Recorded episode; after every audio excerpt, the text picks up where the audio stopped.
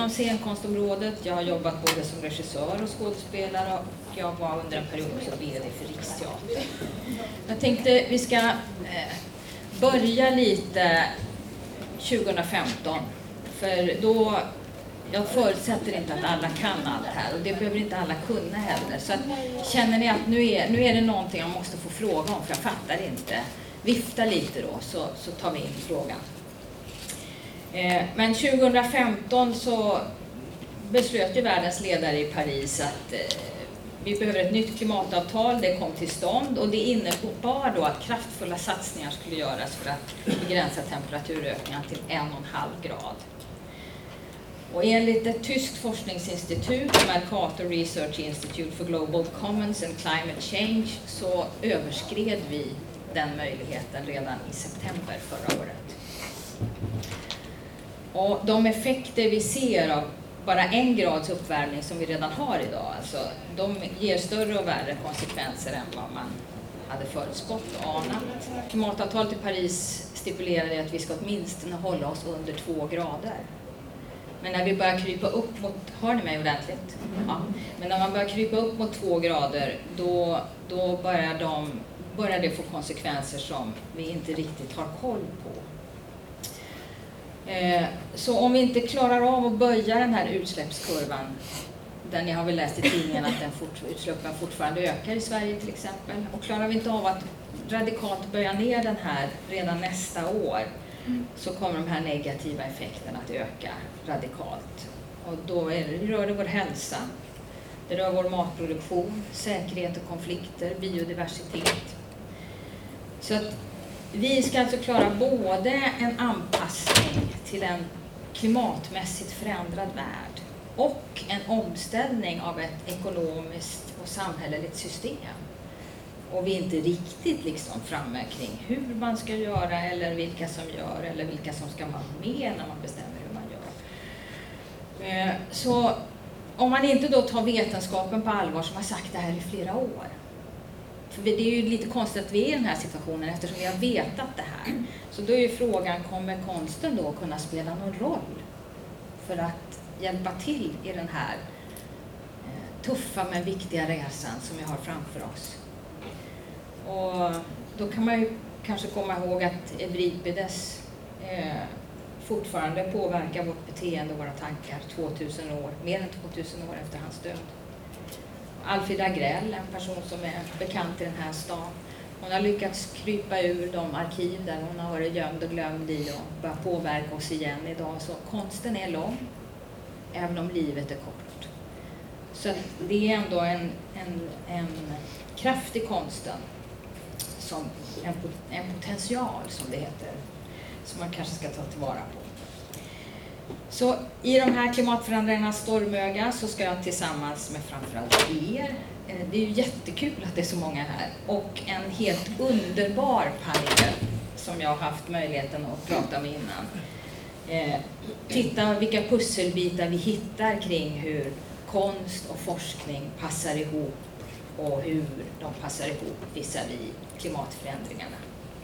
Och de som vi har med oss här det är Lisa Fernström hon är regissör, eh, bland annat till den nu aktuella nationalparken. Anna Kaiser, eh, forskningssekreterare på Formas. Och Formas är ett statligt forskningsinstitut som eh, sysslar med hållbar utveckling. Och Anna och Lisa har jobbat ihop.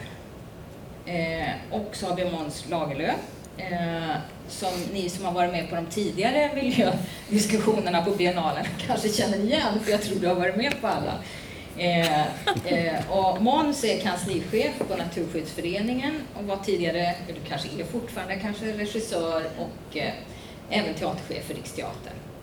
Åsa Johannesson, du är regissör, mimare, lektor på eh, Stockholms konstnärliga högskola och Stockholms konstnärliga högskola är för övrigt eh, den institution som tillsammans med Riksteatern eh, har varit smarta nog att arrangera det här seminariet så att så många kunde gå på det. Eh, men jag tänkte att vi skulle börja, för jag tror att det här det är en ganska utmanande fråga. Jag tror ofta att det är ett väldigt personligt åtagande man gör när man kliver in i den. Så jag tänkte vi ska börja och lyssna med er som sitter i panelen. Vad var det som startade er? Vad var det som satte igång ert arbete och intresse för klimatfrågan? Om vi börjar med dig Lisa. Jag var liksom engagerad i miljörörelsen innan jag började med scenkonst. Och eh, det engagemanget, det, jag vet inte riktigt faktiskt. Alltså, när jag var jätteliten så var jag fältbiolog. Ja, jag har varit så volontär för Greenpeace när jag var alltså, i tonåren liksom. Jag har jättesvårt, jag, jag, jag har liksom inte någon så här konkret, jag läste den här boken eller något sånt. Jag, jag vet inte vad det kommer Det har alltid varit med dig. Ja. Men, men, men om man säger, när, när, när blev det viktigt för dig? För när vi pratades vid så sa du att jag, jag skulle liksom självklart ha blivit en svensk hbtq-regissör. Ja, just det. Ja. Jaha, ja, det, det där är grejen. Ja. Ja, nej, men sen när jag gick på skolan så kände jag väl starkt att det fanns en vilja att jag skulle ägna mig åt eh, feminism och hbtq-frågor på scenen. Um, och så kände jag så här, nej, det tänker jag inte göra. det har jag väl gjort också såklart. Men då var det väl som att jag brann starkare eller kände starkare för miljöfrågan. Och sen började jag helt enkelt göra scenkonst om det för att det var det som intresserade mig mest. Liksom. Mm. Jag tänkte, du hade också en berättelse om när du var, för att de här klimatförhandlingarna, den som var i Paris, Eh, den föregicks ju av en några år tidigare i Köpenhamn som var ett totalhaveri och där många gick in i depression skulle jag vilja säga efter den. Och du var på den, men hade lite annan upplevelse av den. Ja, men jag var ju, ganska jag var ju så liten då liksom, och hade ju mer... Eh, jag var inte där så länge, men jag var liksom där typ två nätter, tre nätter kanske. Och då hade jag ju mer en upplevelse av att så här, möta internationella gräsrötter för första gången. Och att det var så stort och mäktigt, att det är mycket folk och sådär.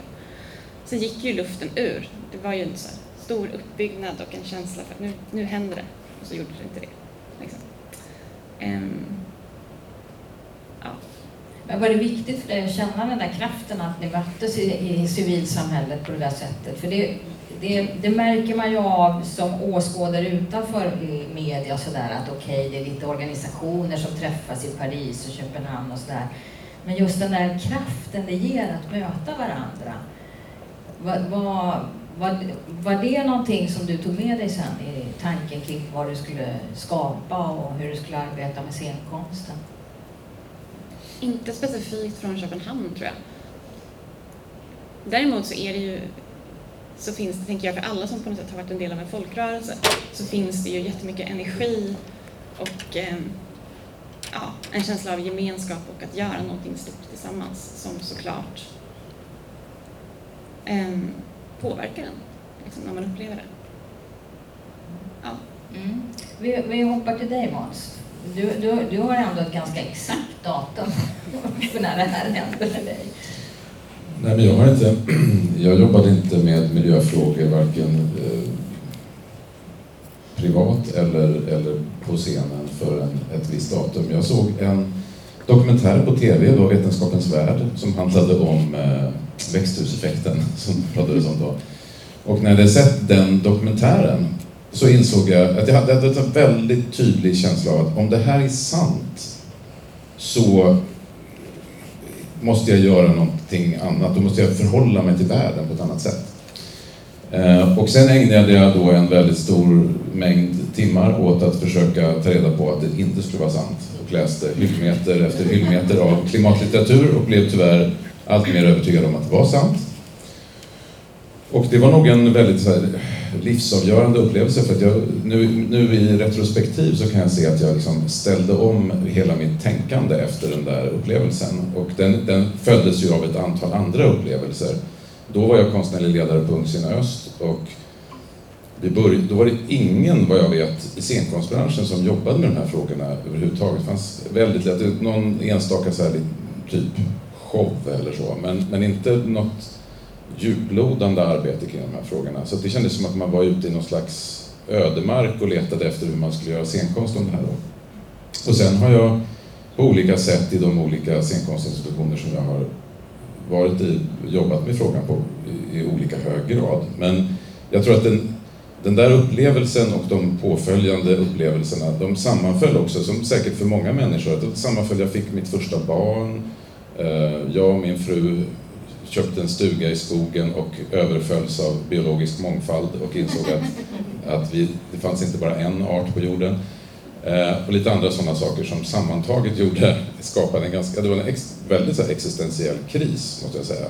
Och som inte bara, det var inte så här, åh vad härligt, vilken underbar fråga som kom farande mot mig som jag kan göra konst av, utan det är ju snarare, jag, på ett sätt så kan jag ju önska att jag aldrig hade sett den där dokumentären på Vetenskapens Värld och kunnat leva i fortsatt okunnighet om detta. Men tyvärr är det inte så. Och så har man fått ställa in livet i att försöka göra någonting åt det här istället.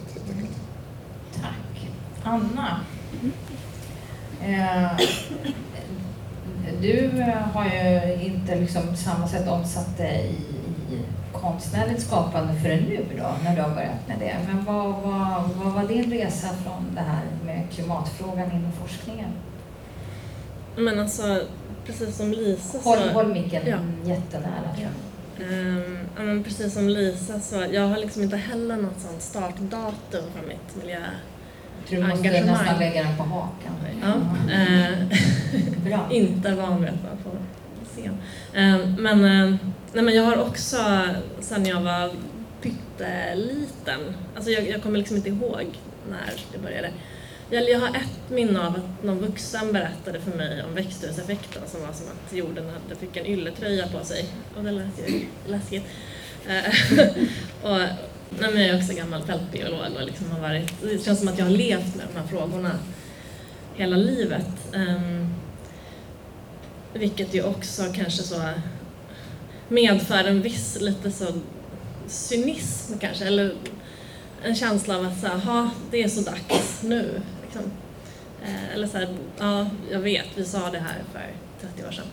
Eh, men sen, jag är ju samhällsvetare, jag är socialantropolog i botten. Eh, och det är inte på den tiden, eller för, fram till för ganska nyligen, så var det inte så många samhällsvetare som höll på med miljö och klimatfrågor. Ehm, så att jag gjorde inte det som forskare förrän jag började doktorera för tio år sedan. Ehm, jag insåg att här, det här går ju att koppla ihop och jag också fick chans att göra det på en tvärvetenskaplig institution. Så sen har jag hållit på, sen har jag, har jag forskat om eh, miljöfrågor framförallt ur ett feministiskt perspektiv, tittat på liksom, intersektionella dimensioner, maktrelationer eh, inom miljökonflikter. Mm. Och det är på Linköpings universitet? Först på Lunds universitet ja. och sen på Linköpings ja. universitet. Ja. Mm. Jag tänkte vi skulle komma tillbaka lite kring den där cynismen. Att jag var, det här har vi ju pratat om eh, i hundra år, vad det är. Påminn mig om det så att jag inte glömmer det. Eh, och sen? Eh, hur det började? Ja. Eh, ja, alltså, jag jag har för mig att det börjar med mikroperspektivet. Mikroperspektivet, ja. ja. Jag tänkte börja lite mer grandiost och prata om stora ja, ja, ja, kör, kör. Eh, som jag då är intresserad av. Alltså väldigt långa processer egentligen och vad det innebär för framtiden kan man säga. Men som det startade så var det så att jag blev indragen i ett projekt eh, där vi skulle göra någonting kring klimat. Det var ganska ospecificerat på ett sätt. Men det hade som startpunkt en liten, liten alg, en kiselalg som finns i, i isen. Och den här algen, den eh, står för, eller algerna ska jag väl säga, står för eh, 60 procent av jordens syretillförsel. Fick jag lära mig. Eh, och det blev som en liten öppningsnyckel för mig, att den här väldigt lilla, lilla, man tittar inte på den i mikroskop, lilla, lilla algen hade en sån otroligt stor global eh, inverkan. Hur det lilla kan påverka någonting så oändligt stort. Tror jag för mig blev ett slags litet narrativ som jag gick, utgick ifrån. Och den var också väldigt snygg rent grafiskt. Sånt är viktigt för mig att kunna gå igång på. Mm.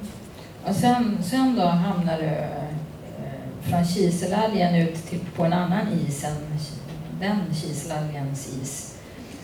Ja, jag åkte på expedition till Arktis och Nordpolen som eh, Polarforskningssekretariatets konstnärsstipendiat. Eh, I sex veckor var jag i isen. Var, var det liksom ditt and, hade, hade du hållit kontakt med forskningen sen du mötte den där forskaren som höll på med kiselalgen eller var det återknöt du bekantskapen nu på? Eh, jag hade kontakt med andra forskare kanske inom andra fält. Men det här var ju en eh, resa med 40 eh, stycken naturvetare som var där och med olika typer av forskningsprojekt. Och de hade jag inte spenderat så mycket tid med innan mig. Nej. Den, det fältet. Hur var det då? Det var fantastiskt. Och det var också en upplevelse i både det stora, i detta fantastiska rum, en slags vit oändlighet. Eh, och också i det lilla eftersom vi var då 72 människor som var väldigt utelämnade till varandra i ett slags isöken eller i ett slags intet. Var du den enda konstnären? Jag var den enda konstnären, ja. Du känner dig inte ensam då? Eh, jag är van att vara ensam.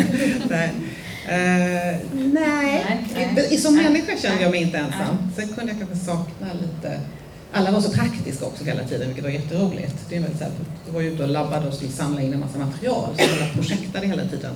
Och det är ju det som jag brukar göra som regissör, att man gör saker och riggar grejer brukar jag göra mycket och hålla på liksom. Det var lite ont om personer att jobba med där? Ja, och, och sen hjälpte jag ju till och sådär med väldigt basala saker. Och stoppa lera i burkar och sånt. Men jag hade liksom ingen att göra, liksom göra det där projektet med, så jag fick sitta ensam då och skriva väldigt mycket gjorde jag. Jag, jag tänkte, alltså för att vi inte bara ska fastna här på scenen, så tänkte jag, eh, vi håller på att spela in här, så om ni inte vill att det ska komma med på någon inspelning, så tänkte jag lyssna med er i publiken varför, varför liksom ni har valt att gå på det här seminariet. Vad, vad var det som gjorde att du gick hit idag? Eh, jo, för att jag försöker aktualisera den här frågan i min verksamhet som koreograf och turnerande danskompani så vi gjorde en miljöpolicy förra veckan så jag vill liksom bara få mer mat in i detta. Ja. Och eh, Teaterförbundet där jag sitter i styrelsen, vi har också liksom dragit upp farten i miljöarbetet sen så, ja. Ja. Ska vi se. Franka en dramaturg? Jag vill gärna veta vem som jobbar med det här och nätverka lite och få mera pjäser som skrivs om detta och mer saker som sätts upp på scenen. Ja. Du sitter och letar efter texter som ja, rör de här och frågorna? folk som sen vågar göra dem också. Ja. Bra, det blir en jättebra sån här radioövergång. För att eh, det är nämligen så att det är en fråga jag ställde också, det är varför det görs så lite på scen om det här. Och om du, Måns, för du jobbade ju med det, det fanns ju, du sa att du var ute i ödemarken där. Eh, vad, vad, tror du är anledningen till att teatern inte har sysselsatt sig med den här frågan? Jag tror att vi är fler i panelen som kan svara på det. Lisa, du sa så bra saker igår när vi satt och försnackade så du kan ta över här. Men, eh, nej, men så det, dels så tror jag att frågan är enormt komplex och svår. Och det krävs ganska mycket inläsning och Ehm, det är en sak. Det andra är att det inte... I första skedet så kanske inte frågan lämpar sig så mycket för att bli scenkonst eftersom scenkonst i väldigt stor utsträckning handlar om mänskliga relationer. Ehm, och det, det är liksom ett, ett kliv man måste ta att flytta de här frågorna till att bli relationella. Man kan väl se i och för sig nu, tycker jag är väldigt spännande som har följt det här under ett tag nu, att att vi får färre och färre sådana här liksom kabaréer om sopsortering och mer eh, andra typer av pjäser som har lite mer existentiellt djup. Eh, för i grund och botten så tror jag att det är det intressanta för scenkonsten är den existentiella dimensionen av den här frågan. Eh, där, och det tror jag också, jag tror att den existentiella dimensionen är svår att ta in. Och därför är det också svårt att göra konst om det. Eh, men vi pratar om en fråga som ju det här är inte någon trend så att säga. Det är inte som att nu gör alla teatrar om Vietnamkriget. Det är inte på den nivån. Liksom. Vietnamkriget gick över och det var jättehemskt men sen så kommer det nya. Det här är någonting som kommer definiera mänskligt liv de närmaste 10 000 åren. Eh, och frågan kommer i allt större utsträckning att helt skapa förutsättningarna för hur vi ser på oss själva, vårt liv, meningen med det och så vidare. Och det det finns inget slut på det. Inte som vi som enskilda individer kan överblicka så att säga. Det kommer inte gå över utan det här är det vi är i. Och sen kan vi hantera det på olika sätt. Och jag känner mig inte det minsta orolig över att konsten kommer att missa den här frågan. Jag tror jag kommer sitta still och invänta liksom the shockwaves som kommer här, vare sig man vill det eller inte. Så att min, min hypotes är egentligen att när vi slutar betrakta det här som en periferi fråga, någonting ute i periferin som, och ser det här som den fråga som kommer att definiera hela det samhälleliga samtalet då, 10 000 år ungefär, eller minst, så kommer det också göra någonting med scenkonsten. Eh, och eh, ja, mm. typ Lisa. Mm. Ja, bra. Du ser hur sugen jag är. Men jag tycker att det är så svårt. Alltså det är som att jag ändå har, jag har försökt här de senaste åren att förstå hur det blir en berättelse och vad är liksom, vad är bilden?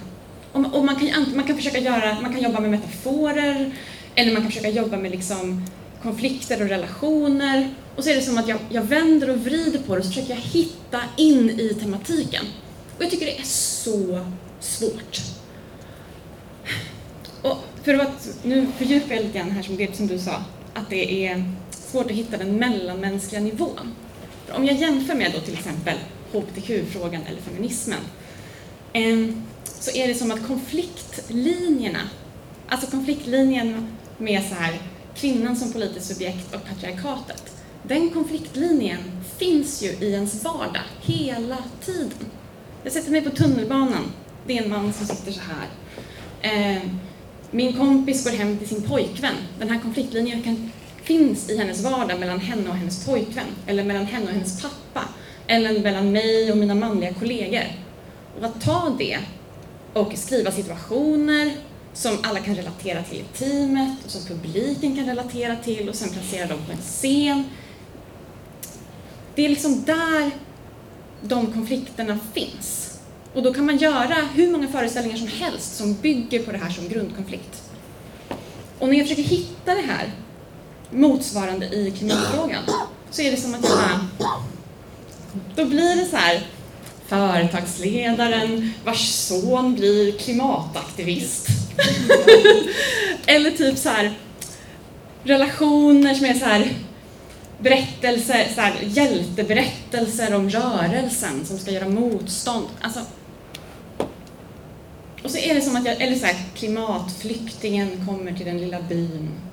Alltså, och det är någonting med att jag nu är det så här raljant, men det är någonting med att jag upplever att jag har så svårt att hitta en berättelse som liksom är komplex nog och som också förhåller sig till det här avgrundsdjupet. Mitt senaste, min senaste produktion kallar vi det för slukhålet. Slukhålet som öppnar sig i själen när man försöker tänka på framtiden. Det känns som ett slukhål. Och säga en sak till. Sen måste jag säga att jag upplever att den här trenden, man ska, inte, man ska inte prata om trender, men det är ju en trend. Det är ju trendigt. Ni är så många här. Det här är så trendigt just nu. Greta Thunberg-effekten. Jag var på residens i somras Ehm, och då bygger vi vår föreställning på en bok som Roy Scranton har skrivit som heter Learning How to Die in the Anthropocene. Och på det här residenset så var det tre andra grupper som också gjorde det. Och man bara, finally, I'm amongst friends. Och, då, och det Roy Scranton gör i den här boken då, och man kan tycka mycket om honom, men det han gör är att han pratar om att vår, vårt problem med att förhålla oss till den här slukhålet, som jag kallar det nu, har att göra med vår oförmåga att relatera till vår egen dödlighet på individnivå, men också som helt samhälle. Vi, har ing, vi kan inte hantera vår egen dödlighet. Och han säger då learning how to die in the anthropocene. Det handlar alltså om att öva sig på att dö. Och vad gör då alla de här scenkonstnärerna på det här residenset? Jo, de gör olika föreställningar om döden. Och det Roy Scranton gör då är att han tillhandahåller då ett en bild eller en metafor som blir tillgänglig för många scenkonstnärer. Och man bara, just det, min relation till döden, det är någonting jag känner att jag kan göra på scen, helt enkelt. Och jag menar, min föreställning är liksom en begravning. Det är settingen. Um, och den är så att säga en av kanske mm, sju föreställningar det här året som gör den grejen. Men är det för att ni är inne i samma fas nu? För att jag, jag tänker att det här är ju också en utveckling som, som Måns var inne på, som går från liksom kabaré om sopsortering in i föreställningar om eh, mänsklighetens eh, att, att, vi ska lära oss att dö som mänsklighet i den form vi, vi lever som mänsklighet idag. Eh, jag, jag nosar efter var liksom finns spåren för till exempel Carrie Facer som är Sennström-professur nu på Uppsala universitet. Hon tittar ju jättemycket på det här storytelling in troubled times och eh, critical hope och hur, hur börjar man liksom skapa sig visioner av mänskliga samband och, och, och sammanhang bortom det här slutkodet. Kan ni spåra det någonstans? Jag tänker på ert arbete där ni, ni har ju hållit på med det här slukhålet då. Inte, inte, ni har ju hållit på med en annan produktion. Du var kanske inte med på det residenset? Det är samma produktion men du kom in senare. Ja, Förlåt. Ja. Det är samma projekt men ja. du kom in senare. Hur, hur, hur, ser ni på, eh, hur ser ni på liksom utvecklingen? Om vi är här i det här stadiet nu, nu har vi lämnat några håller fortfarande på med sopsorteringskabarén och det kanske är jättebra att några gör det också. Vi behöver dem också. Ja. Och några har börjat med begravningen. Vad, vad kliver vi in i sen? Jag tänker olika saker om det. Dels så tänker jag att för, för mig personligen så har jag nog behövt göra begravningen kanske de senaste fem, sex åren. Men att på något sätt så är det som, och jag tror att det har att göra med när, när Roy Scranton skriver den här boken och erbjuder den här metaforen, eller den här bilden, eh, så är det som att jag får syn på mitt eget behov. Och då innebär det också att det finns en bok som man kan använda när man söker pengar. Alltså, det finns också någonting att jobba med, ett material. Ehm, och det tänker jag händer för de här andra grupperna också. Sen så tänker jag att om, om jag tänker på liksom hoppet eller ljusningen.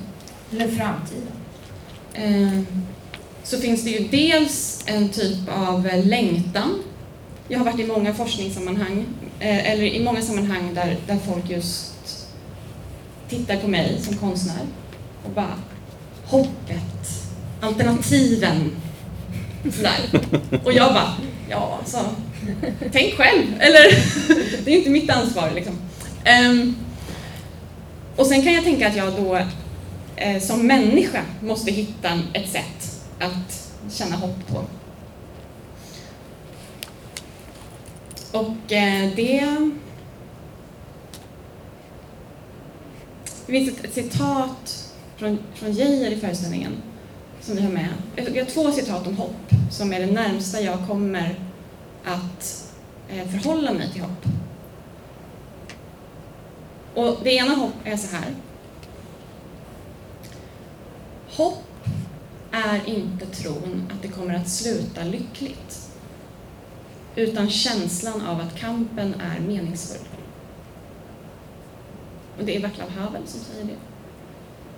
Alltså hopp är inte tron att det kommer sluta lyckligt, utan känslan av att kampen är meningsfull. Men jag tänker det att, hjälper mig. Ja, det, jag tänker att det där är jätteintressant för att det är ju inte så jättelänge vi som mänsklighet har levt i den här bubblan av att tro att allting kan sluta lyckligt. Det är ju bara några generationer bort innan det verkligen var en devis att det kommer inte att sluta lyckligt, men det jag kämpar för är rätt. Och det, det är det ju på liksom många håll i världen fortfarande idag.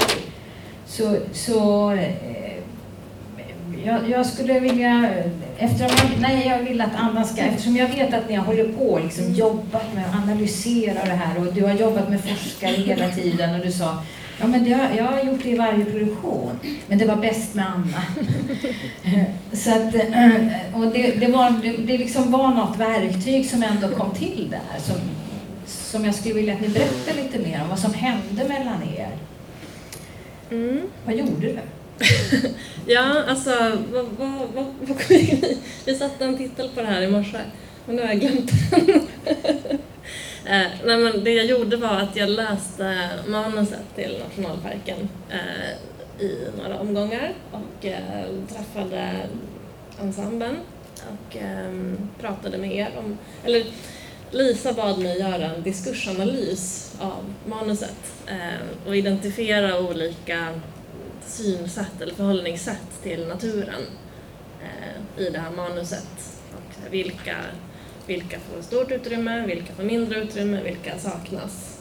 Mm. Jag bad dig skriva en lista i hierarkisk ordning.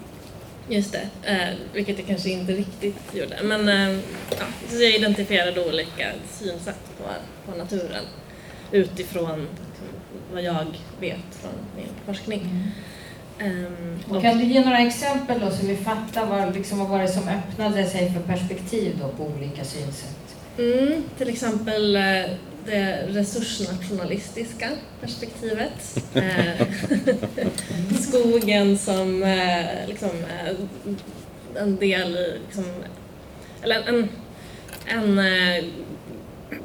grundläggande viktig industri och inkomstkälla för Sverige men också som byggande av det moderna välfärdssamhället. Det var en. Um, vad var det mer? Det, var det kosmiska. Det kosmiska. Um, det posthumanistiska, där liksom, uh, man försöker upplösa gränserna mellan människa och natur. Ekofeminism. Ekofeminism Ehm, ett antal sådana perspektiv som jag känner igen från forskningen som går igen i det här manuset utan att kanske ni riktigt hade tänkt på det sättet när ni skrev det. Ehm, och sen så såg jag ett genomdrag av pjäsen innan den, eller under, under repetition mm. och hade samtal med dig och Amanda i ensemblen. När du såg det där genomdraget då, hur processade du det som forskare då? Vad, vad liksom blev dina tankar och vad gav du för feedback då?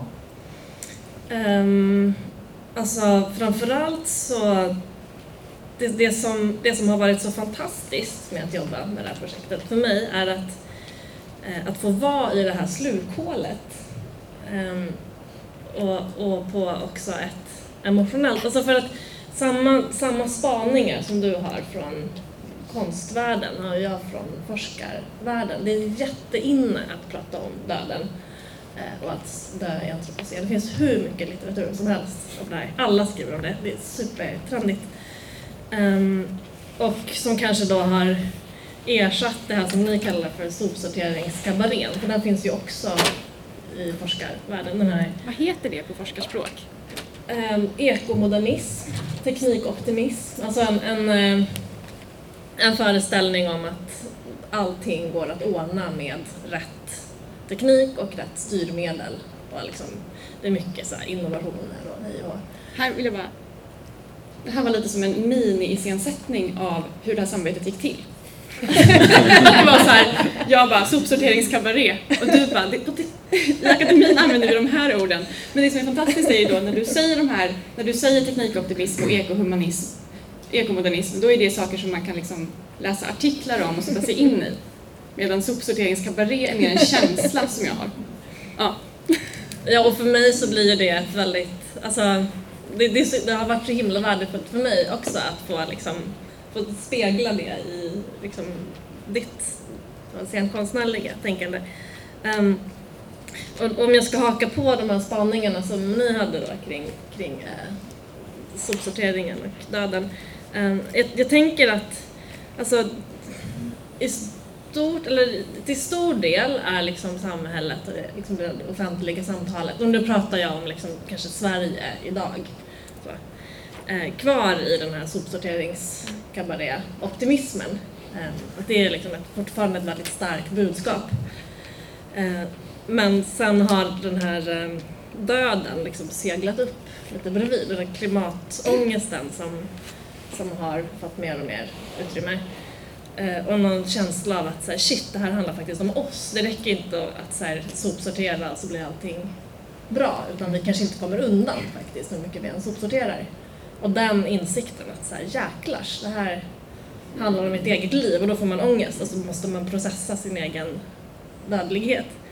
Eh, vilket, alltså nu kanske jag låter raljant men, men jag tänker att det verkligen är så för mig också. Jag har också supermycket klimatångest. Som, och det var därför det var så skönt att få vara i ert slukhål.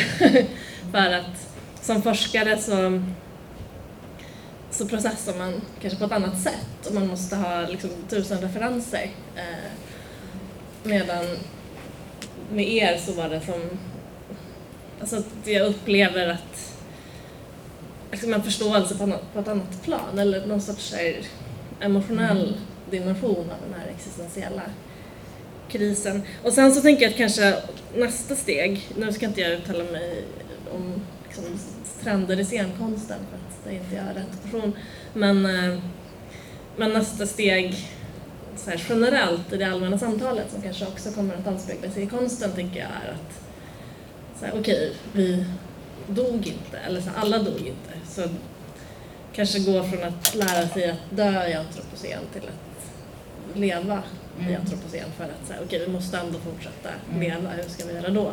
Och att, som, som ni pratade om, att, att det, här, det här kommer liksom vara med oss. Så här, klimat kanske inte kommer vara temat längre, utan det kommer bara vara grundförutsättningen. Mm. Jag, jag, tänker så här, vi ska snart komma in till dig Åsa som jag tycker har en liten, lite annan ingång eh, när jag har pratat med dig. Men som ni hör så, så händer det ju ganska mycket rätt snabbt samtidigt som jag tycker att ångesten är ingen trend i konsten. Den har varit ganska genomgående i scenkonsten. Eh, men det som jag tycker är lite intressant, det är rollerna här. Liksom konstnärsrollen och forskarrollen där forskaren kliver in och känner, gud vad skönt jag får vara i den här ångesten som jag liksom måste lägga på hyllan när jag ska jobba. Eh, men då är min fråga, liksom, vad händer med konstnären då? Händer det någonting med konstnären? Oh, Gud vad bra, där är någon som gör någonting. Jag får lägga ångesten åt sidan. Vad gör jag? Alltså, för när jag började på Global utmaning så jag jobbar jättemycket med en forskare som heter Staffan de som har skrivit en bok som heter Klimatet och omställning. Och han kom springande till mig. Birgitta, Birgitta, varför är det så få konstnärer som är intresserade av det här? Och, eh, jag menar, eh, jag, jag, kunde inte ge något svar på den frågan och jag var i samma beråd som Lisa, hur iscensätter man och eh, samma bearbetningsprocess som alla har beskrivit här. Men, men jag undrar, liksom, finns det något som händer med konstnärerna när man möter forskningen? vi kommer att komma in lite på det med dig sen, men vad... vad... Eh, ja, jag, jag tycker att det är helt fantastiskt. Mm. Alltså. Och för mig så handlar det ju om så här, all den research jag aldrig kommer hinna göra. Alltså det är ju verkligen helt otroligt. Och att jag... Det är ju som, ett, det är ju som en... Som Förändrade jag... din kontext för att arbeta med, med konst? Ja, alltså jag tycker alltid när jag är mitt i ett material Um, och då är det som att vi har en process. Och även om det är som att folk gör jättemycket research, ni vet man jobbar och jobbar och jobbar och förbereder sig och förbereder sig och förbereder sig, så har jag som en känsla av att jag aldrig lyckas överblicka det. Och att jag har svårt att förstå, och så är det ju när man repeterar. Man bara, vad gör vi för utsagor? Vad är det som händer här på scenen? Och jag började ju tänka på det som att du var en typ av dramaturg. Jag började, kalla dig för min ideologiska dramaturg som kom in och tittade på materialet och bara, det är de här utsagorna som jag som jag kan se. Och även om det såklart inte är sanningen om vad som händer, så är det väldigt skönt för mig att ha den blicken. Och att ha den blicken med en källförteckning. För att för mig, jag tycker det är svårt att veta så här, vilka har pratat om de här ämnena på vilket sätt tidigare. Och du kunde ju komma och vara så här, läs den här artikeln av den här författaren. Och så gör jag det och bara, åh herregud, och sen så kan jag använda det materialet ganska rakt in i föreställningen. Liksom. Tack. Åsa, eh, jag tänkte, för när jag pratar med dig så eh, uppfattar jag att du har ett helt annat eh, förhållningssätt. Du har säkert kanske också varit med om de här slukhålen och sådär, men att eh, mycket mera eh, liksom, vad är det för verktygslåda jag ska öppna och använda i det här sammanhanget? Och hur kan jag använda den tillsammans då med forskningen? Kan du, kan du beskriva lite hur du tänker i dina processer? Mm. Jag hade en liten övergång här från döden, ja, döden, döden. Ja. Paradigmskiftena och allt det där. För jag gjorde ett rekviem innan jag åkte till Nordpolen så höll jag på med ett verk, ett rekviem, alltså en dödsmässa. Eh, och det var ett orkester, eh, kör och liveanimationer på glas. Och jag tänker att liksom i förhållande till döden, att faktiskt göra den här dödsmässan, för mig tror jag det handlade väldigt mycket om att eh, släppa taget om något. Mm. Och på ett sätt är det ju acceptans där vi är, i att behöva acceptera oss det men kanske också sörja det som har varit lite för att möjliggöra att titta framåt. Och det här var ett verk som jag var med mig också när jag var på Arktis och gjorde en liksom installation av det när jag kom tillbaka. Det vill säga, all scenkonst är ju inte heller teater. Mm. Kanske inte heller behöver vara relationell på det sättet som man brukar prata om det liksom i en eh, teaterkontext. Så. Tänker att det finns ju flera från dans här och själv jobbar jag också mycket med cirkus. Eh, det vill säga möjligheterna till nya narrativ och nya dramaturgiska strukturer är ju oändliga. Precis som du var inne på där lite. Så det finns ju ingenting som begränsar möjligheterna för gestaltande och berättande egentligen, de här frågorna. Eh, men du, lite mer om liksom samarbete med forskare? Nej, du får gärna fortsätta utveckla, liksom från glas, för du har ju liksom tagit dig vidare hela tiden i någon slags samhällsutforskning av vad som håller på att hända med samhället och så hamnar du på Nordpolen och eh, blir ganska eh, ja, överväldigad av det. Ja, learning to die in the Arctic. Eh, men det var ju väldigt mycket en slags dödens plats. Jag tror jag hade blivit väldigt skrämd om jag inte hade varit så gammal som jag var och hade gjort det här repet och lite andra saker innan jag hamnade där. Eh, men vad som blev väldigt tydligt för mig där, det var ju hur utelämnade vi är till varandra. Eh, och att det är varandra vi har och tillsammans kan man kanske göra någonting eh, åt saken, men tillsammans kanske man också kan göra och vara. Det var en väldigt stark upplevelse som jag tog med mig hem.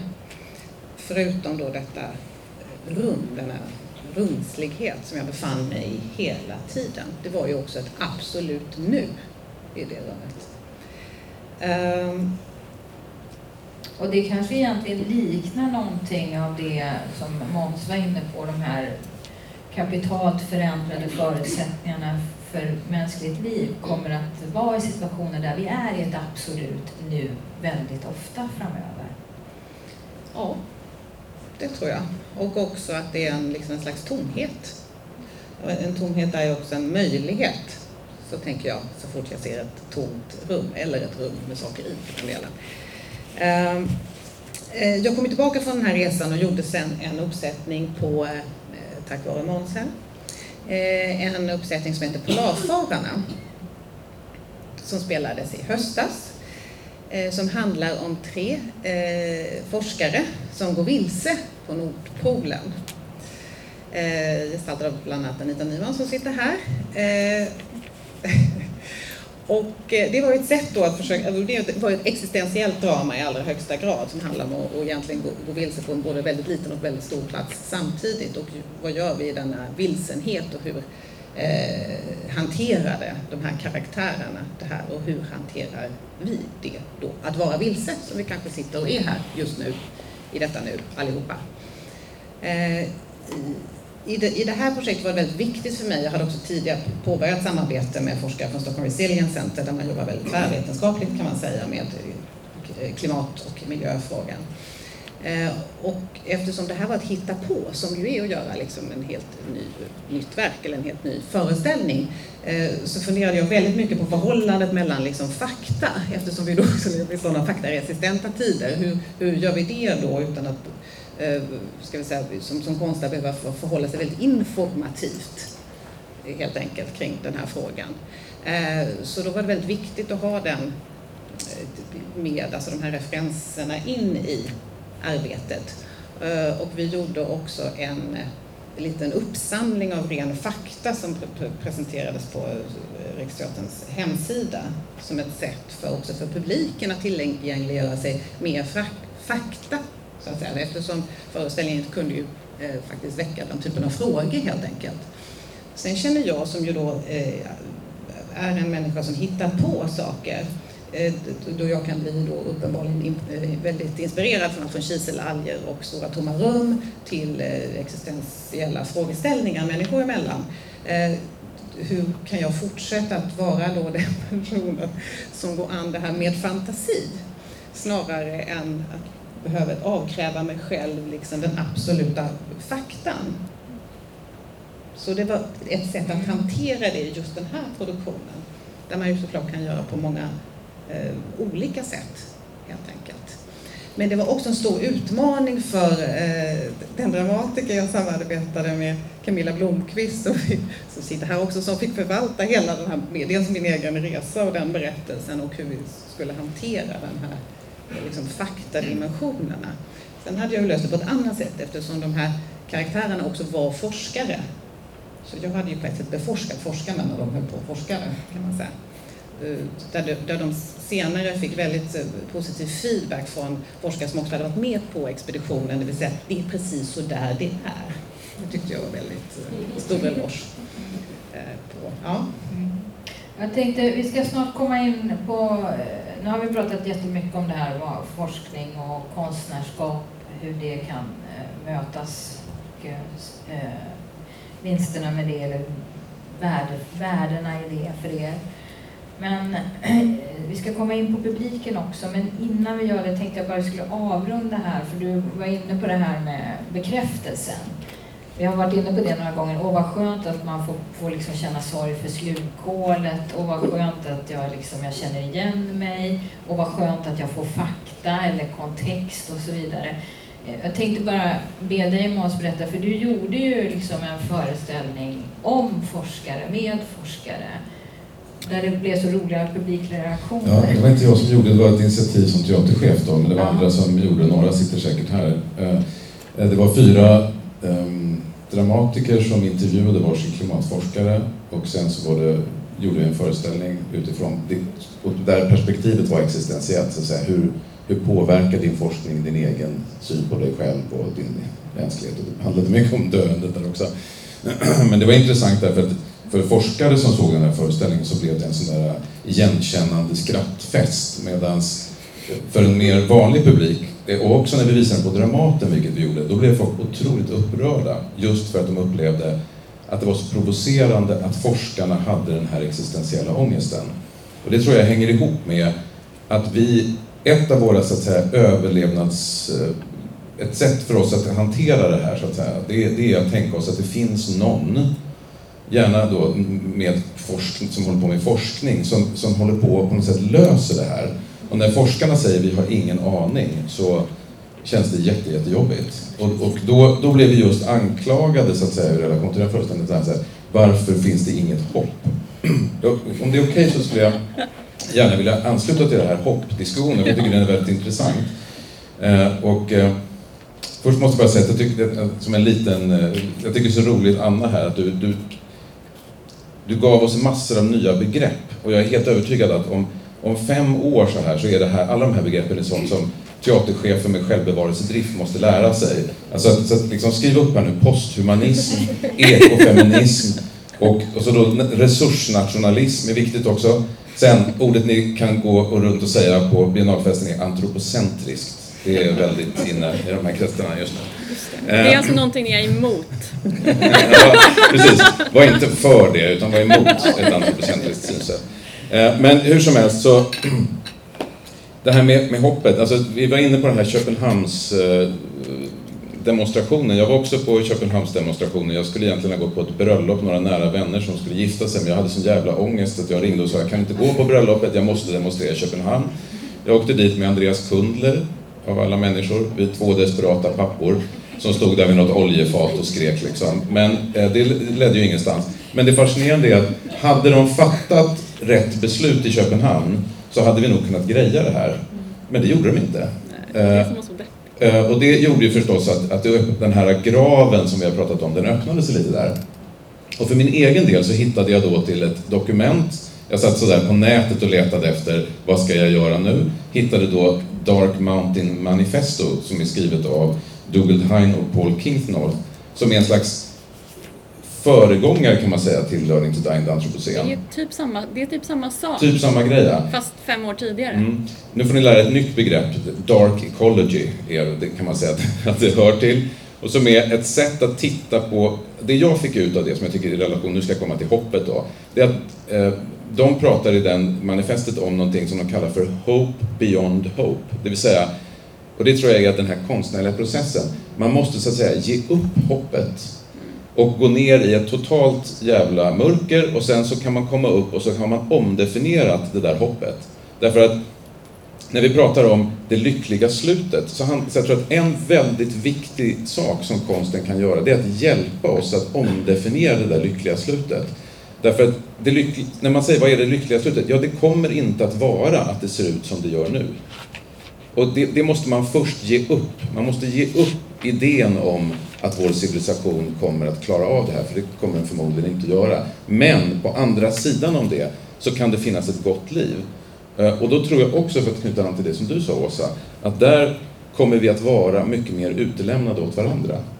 Och det i sig är någonting väldigt vackert som jag tror att vi som mänsklighet i mycket större utsträckning behöver. Och den här frågan, den här totala komplexet som klimatfrågan och förlusten av biologisk mångfald är, kommer skapa en livssituation för kommande generationer där de är mer utlämnade åt varandra. Och det kommer skapa förutsättningar för en rikare livsupplevelse. Det är typ det hoppet jag håller mig i. Sen så kommer det inte se ut så här. Tack. Jag tänkte, eh, är det några, någon i publiken som vill säga något? Är det några reflektioner? Ja, men hej! Hej! Um, hur, Måns, kan du tro att vi kan få ett, ett bra liv om vi inte har mat och inte...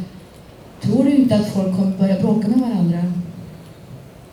Om vi inte har föda och vi svälter. Jag kan säga att, Uppgiften var att försöka tänka på hopp. Ja.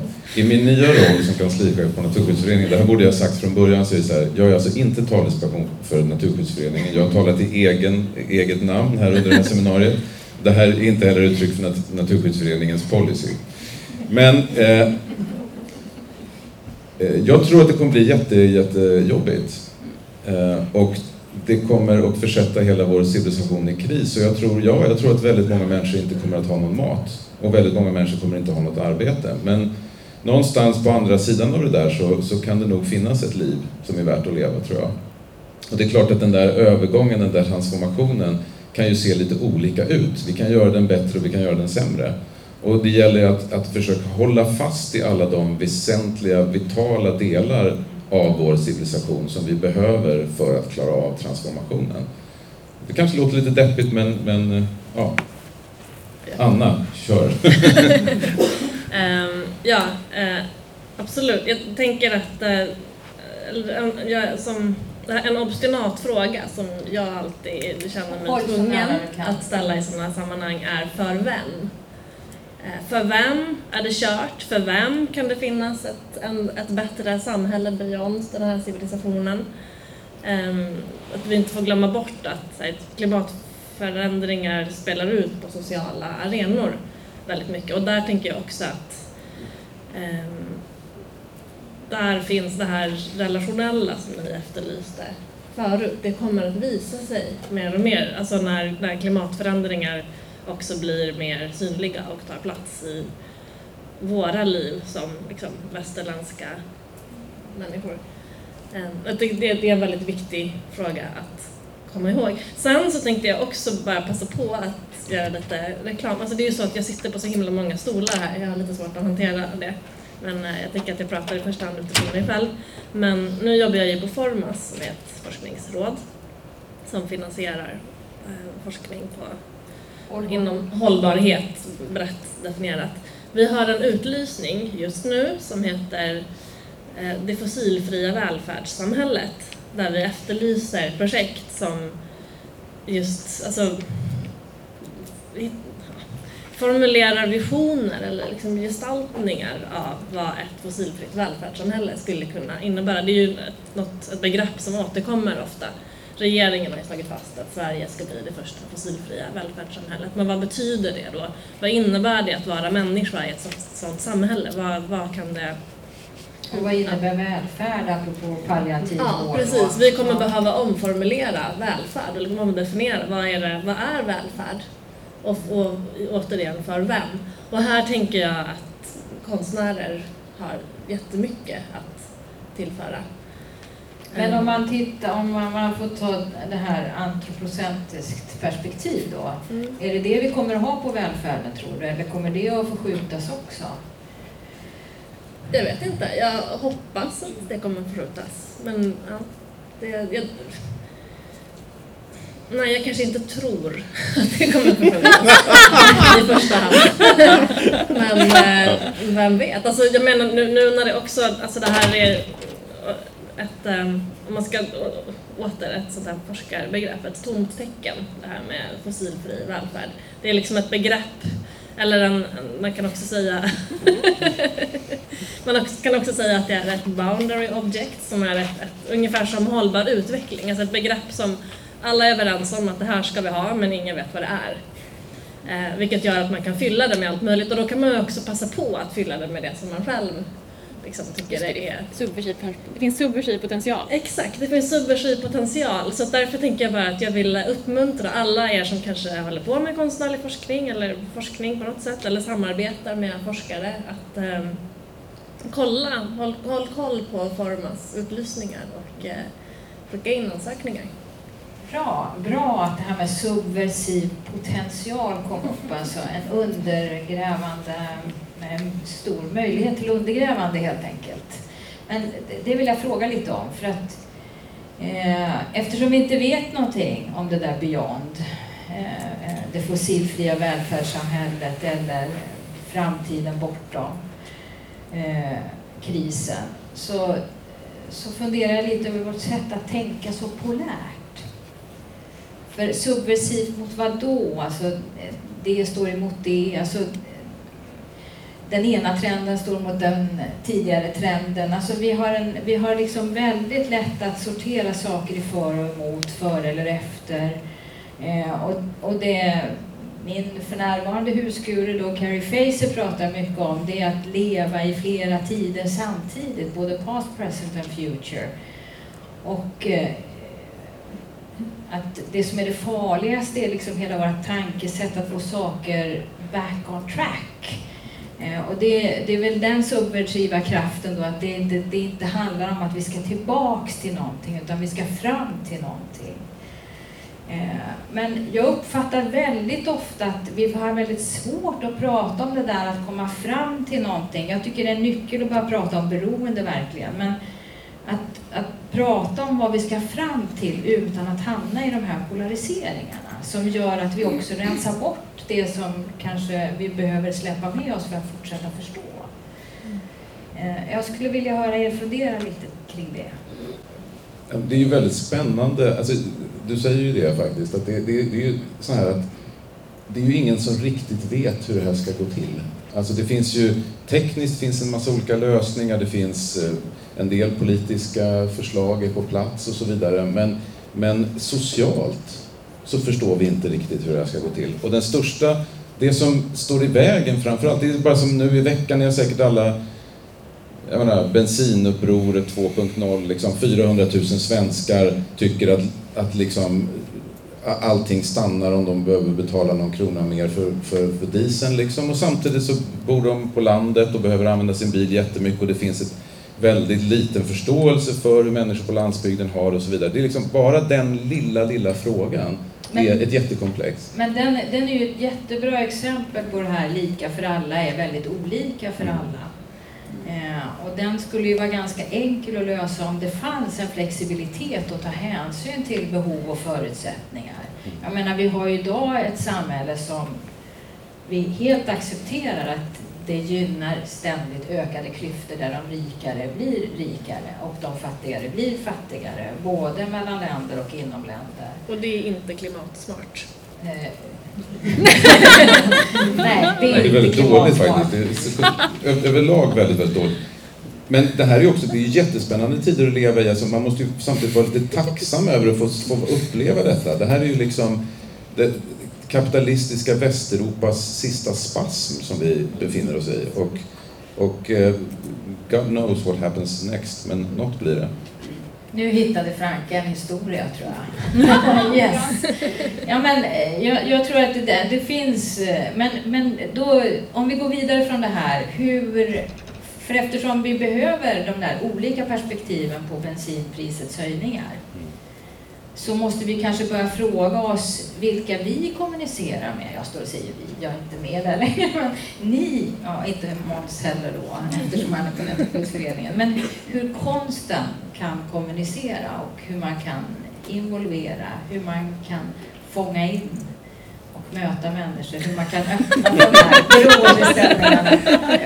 Ja. Ja, jag har sagt upp mig. uh, nej, men jag tänker så här, mina, mina kompisar på Stockholm Resilience Center, eller så här, överlag kan man väl säga, eh, jag upplever mig väldigt inbjuden av klimatforskare, så känner, upplever, Anna du kan ju sufflera mig här, men uh, som upplever sig ha varit informerat. Alltså alla vet om en massa saker som förhållande till information. Okej, vi förstår det här, det känns jättejobbigt att ta in, men vi förstår det liksom rent på olika plan, liksom, själva informationen vi får kring de stora förändringsprocesser som sker.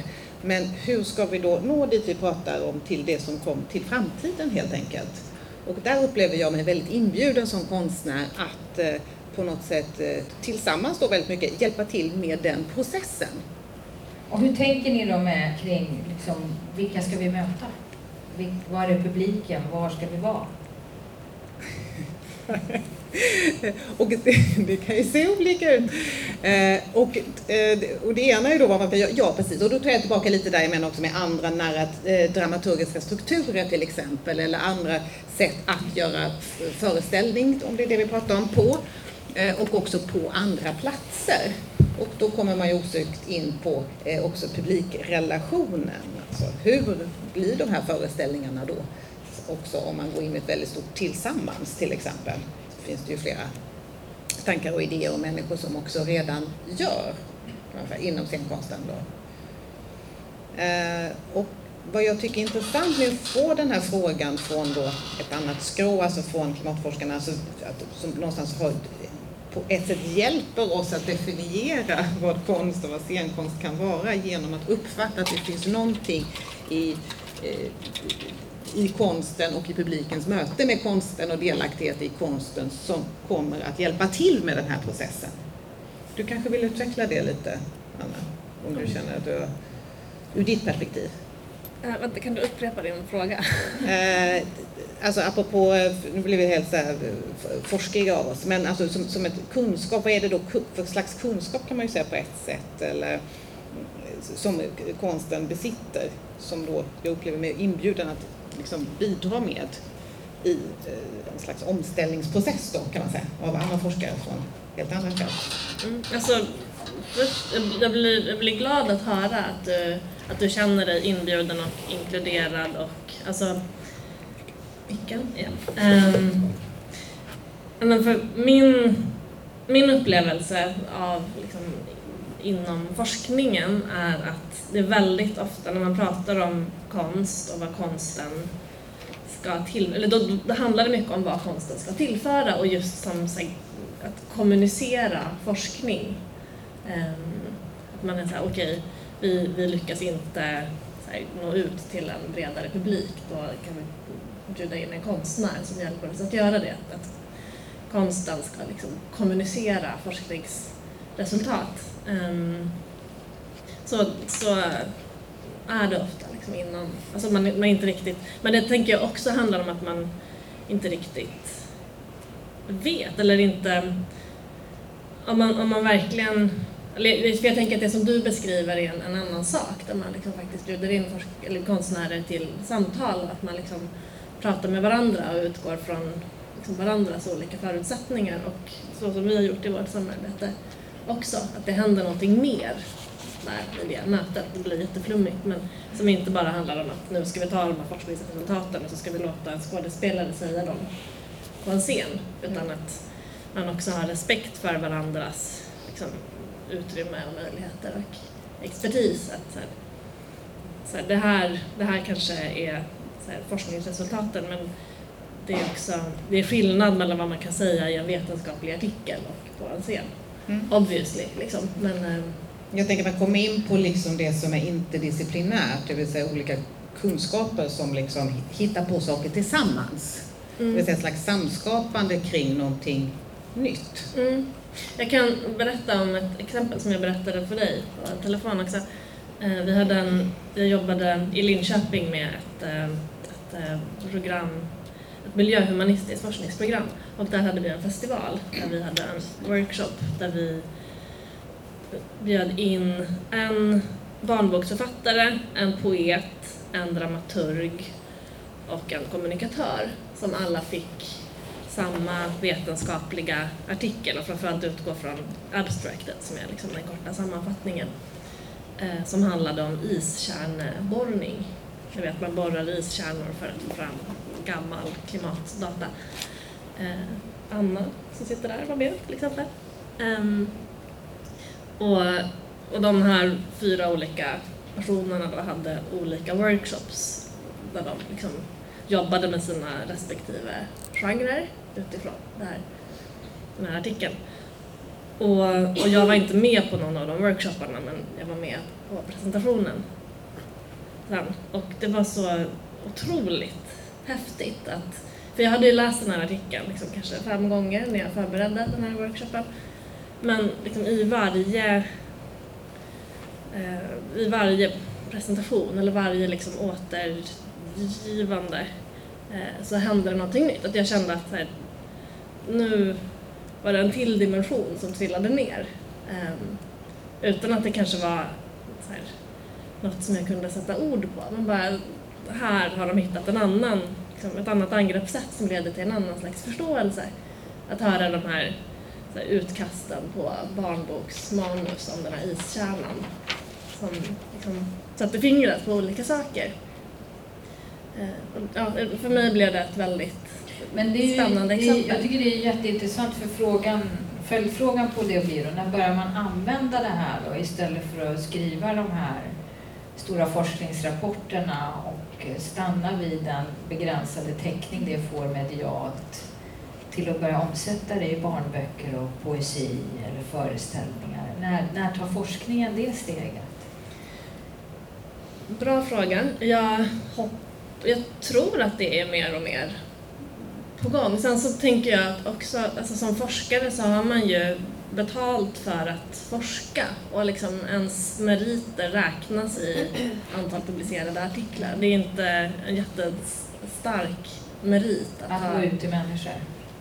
Nej, eller att ha jobbat tillsammans med en barnboksförfattare ja. till exempel. Tyvärr. Och jag tror att det förhoppningsvis håller på att förändras. Men, men där måste, och där kan jag ju, om jag sätter på mig förmanshatten, att det är någonting som vi kan tänka på och, och erbjuda. Och det görs ju redan. Alltså Formas lägger väldigt stor vikt vid samhällsrelevans och, och kommunikation där de här aspekterna kan komma in. Men, men, eh, men man måste också komma ihåg att, att forskare jobbar liksom inom sin kultur och sin värld och man måste erbjuda tid och plats och utrymme och resurser. Och det gäller ju både forskare och, och konstnärerna som ju också jobbar under ofta ännu mer otrygga villkor. Tack.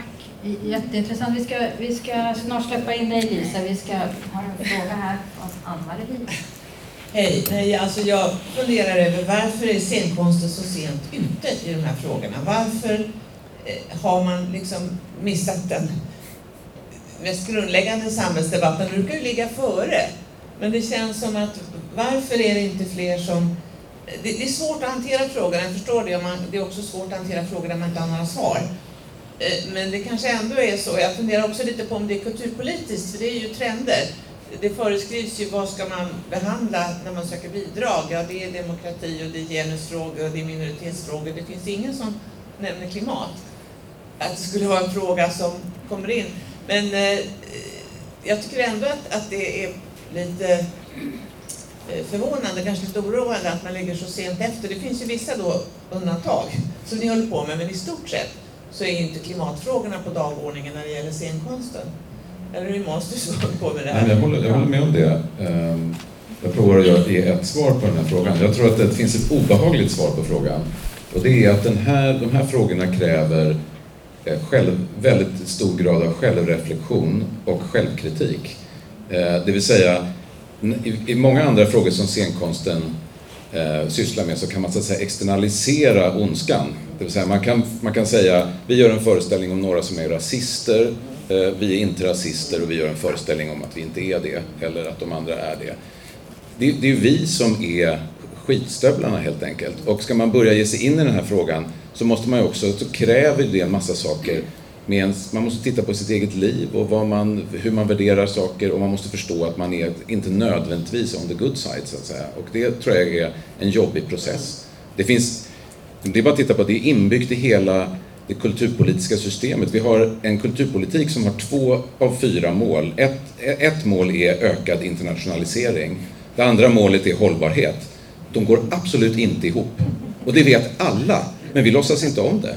Vi ska åka ut och göra gästspel och, och internationellt. Och just inom scenkonstområdet så är det jätteviktigt av någon outgrundlig anledning. Men om man tittar i andra branscher så är det precis lika viktigt där.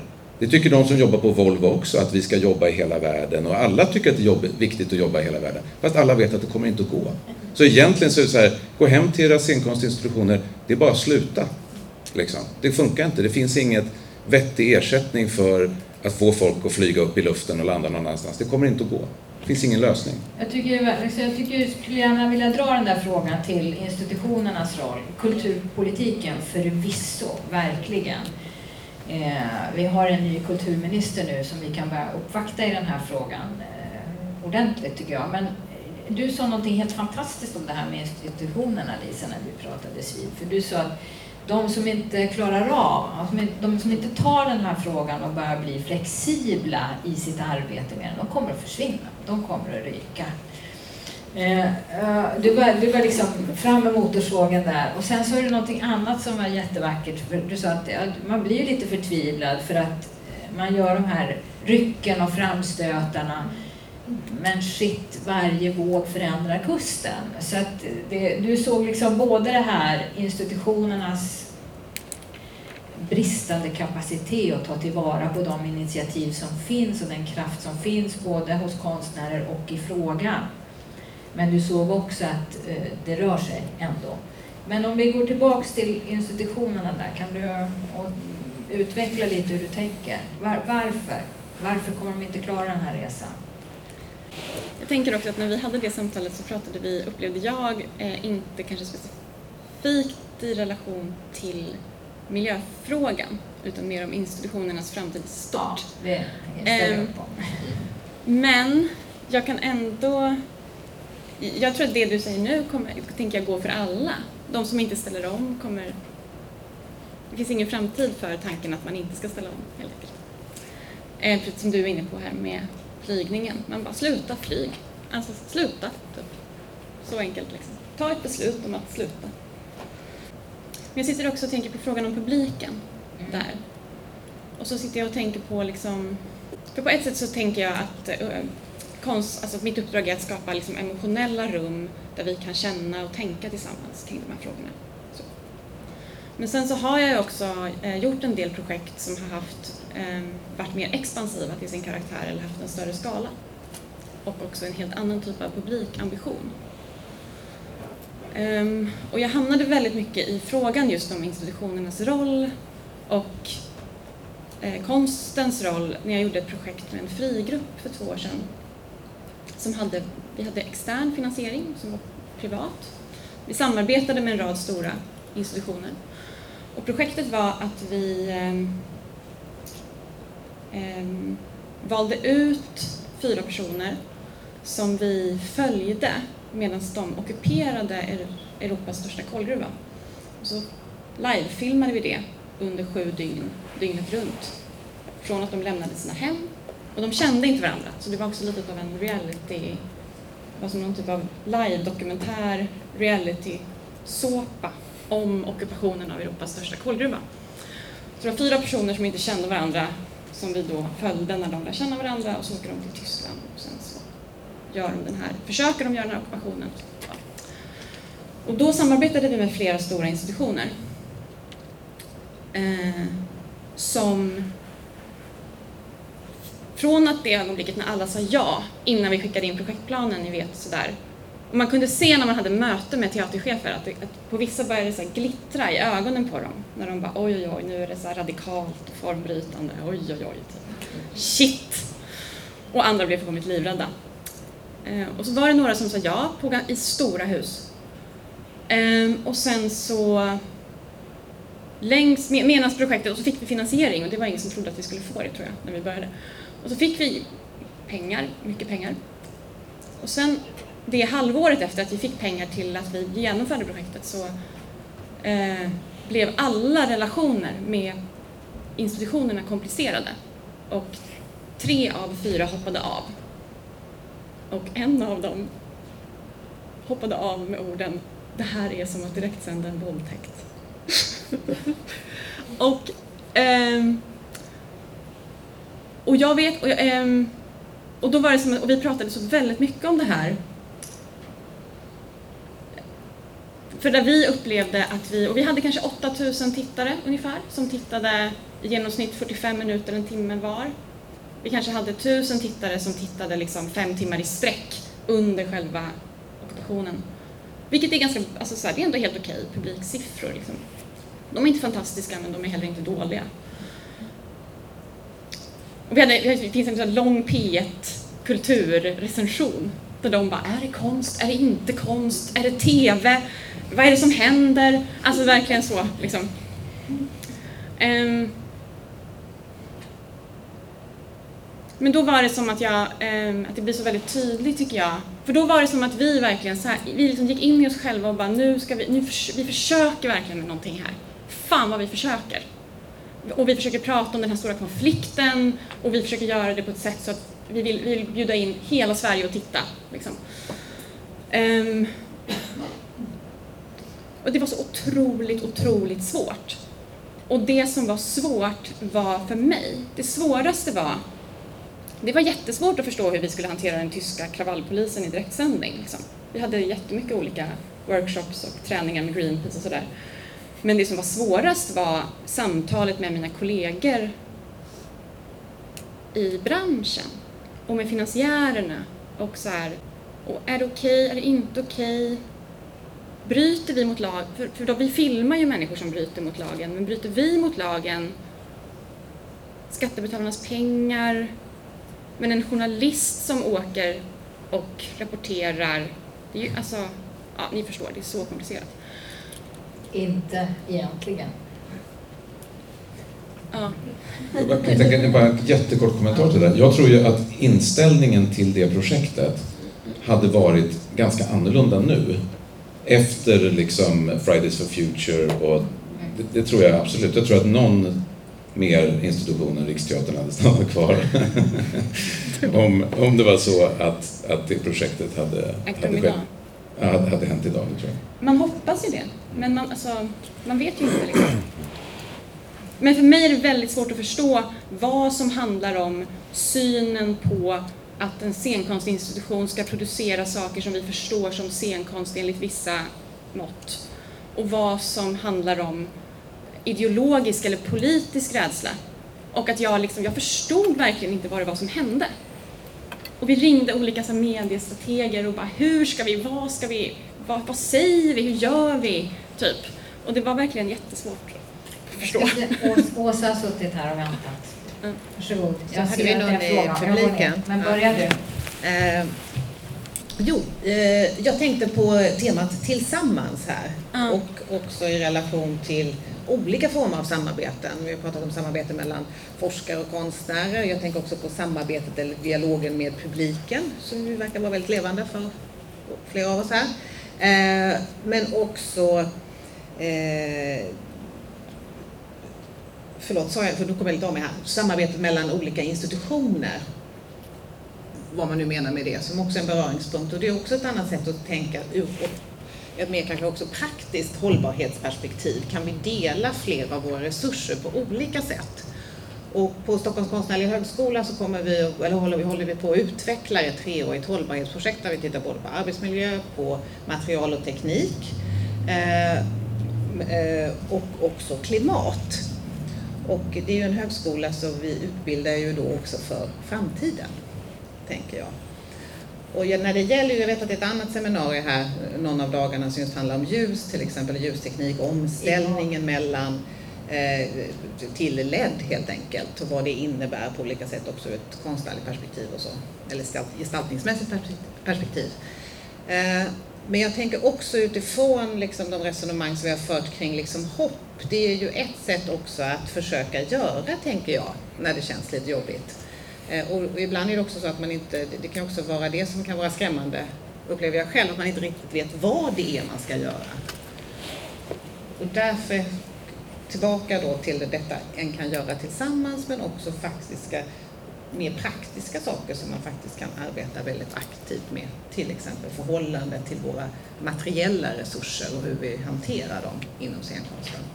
Tack. Nu har vi en fråga och sen ska vi svara på den och börja runda av för vi måste vara ute här prick. Varsågod. Ja, jag tänkte lite på det här med eh, miljöaktivism, apropå det här projektet. Då. För när miljöaktivism nu mer och mer blir teatrala händelser, Extinction Rebellion i London, att, att det liksom pågår någon sån typ av typ av aktivism och hur ni tänker kring om scenkonster har någon potential att, att hjälpa till. Eller hur den, den liksom överlappningen på något sätt. Vem vill svara?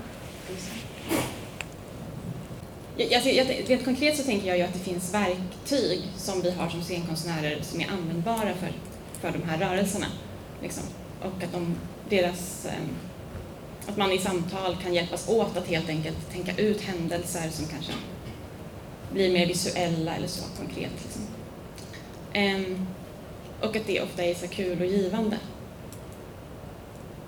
När vi gjorde just det här kolgruveprojektet så hade vi ett jättenära, en jättenära dialog med de som arrangerar den här ockupationen av den här gruvan. Det är som en jätteorganisation um, som är helt otroligt. De är vi brukar skoja och säga att Tyskland är som Sverige för vuxna. De är så bra på organisation, det är helt sjukt verkligen. Um, och då är det ju också många där i den rörelsen som har som gör det här på sin fritid och är scenkonstnärer helt enkelt. Så, så det är ju också ett, ett ideellt engagemang som man kan börja ägna sig åt jag tänkte att vi skulle avsluta med, ni får en kort kommentar att skicka med till publiken som varit här och lyssnat apropå just då med mötet med publiken och vilka rum och platser och aktiviteter man deltar i. Jag själv har funderat mycket apropå ljusseminariet som ska vara sen att teatern har varit riktigt stark och kraftigt samhällsförändrande under perioder när den har rört sig i dagsljus när alla har varit där och när publiken har sett varandra lika mycket som de har sett skådespelarna. Och exempel på det är antiken, den Shakespeareanska teatern. Eh, så att det där att eh, träffa varandra och se varandra kanske är viktigare än vad vi tror just nu, apropå beroende. Men om ni skulle fundera lite grann på hur ska man tänka vidare kring eh, att möta publiken nu? Var och hur? Har ni några idéer? Har ni några frågor? Är det något ni vill prata vidare om med publiken? Vad säger, om du skulle ta Naturskyddsföreningen bara i denna sista fråga, i det perspektivet, vad tänker du då? Um, ja, men jag har slagits av, nu när jag har fått lite perspektiv till scenkonstbranschen, att eh, scenkonstnärer är generellt sett väldigt bra, det, ibland känns det inte så, men generellt sett väldigt bra på att samarbeta.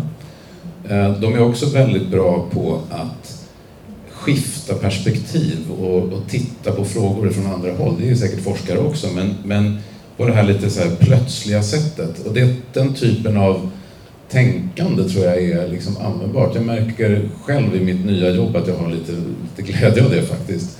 Ehm, så jag, jag tror väldigt starkt på att, att, med, att konstnärer på olika sätt kommer spela en helt avgörande roll för den omställning som behövs. Och när vi pratade hopp här och så förut så är det liksom eh, hopp är ju inte mycket att ha om det bara är någonting man går runt och känner så att säga. Utan den, eh, det, det, måste ju bli någon handling av det så att säga. Jag tror att man mår bättre och man känner mer hopp om man gör något. Eh, och fler behöver göra någonting och även scenkonstnärer. Det finns, det finns en roll att spela, det är jag helt övertygad om. Åsa, du får fortsätta. Hopp, vad var frågan igen? Ja. ja, skicka med ett medskick. Till... Ett medskick? Jo, jag är eh, väldigt, eh, också eftersom jag också har en slags pedagogisk eh, gärning. Jag är också en lärare på många sätt, det är du säkert flera av oss här som är på olika vis.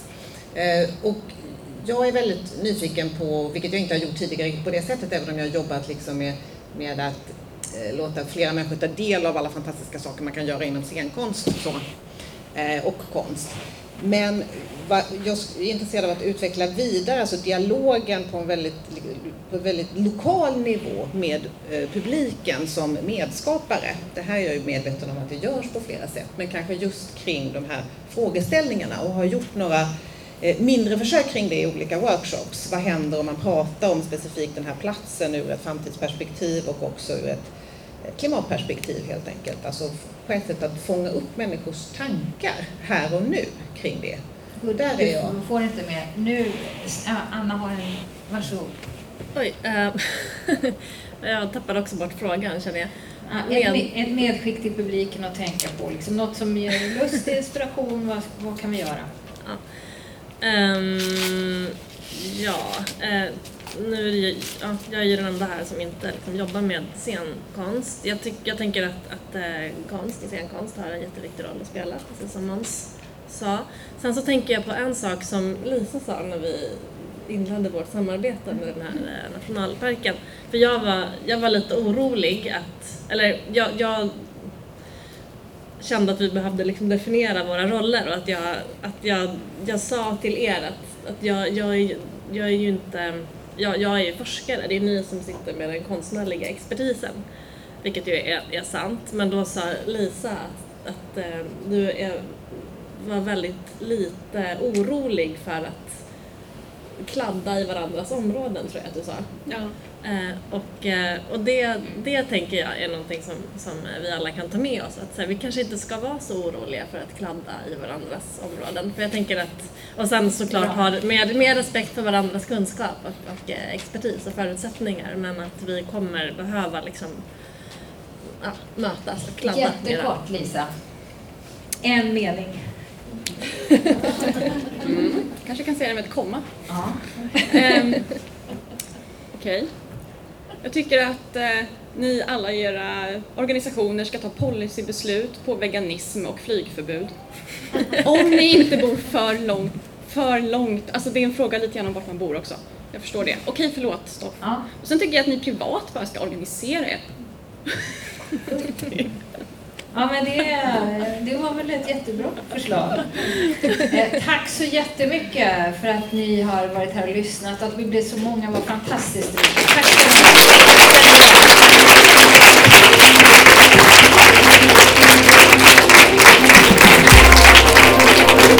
mycket.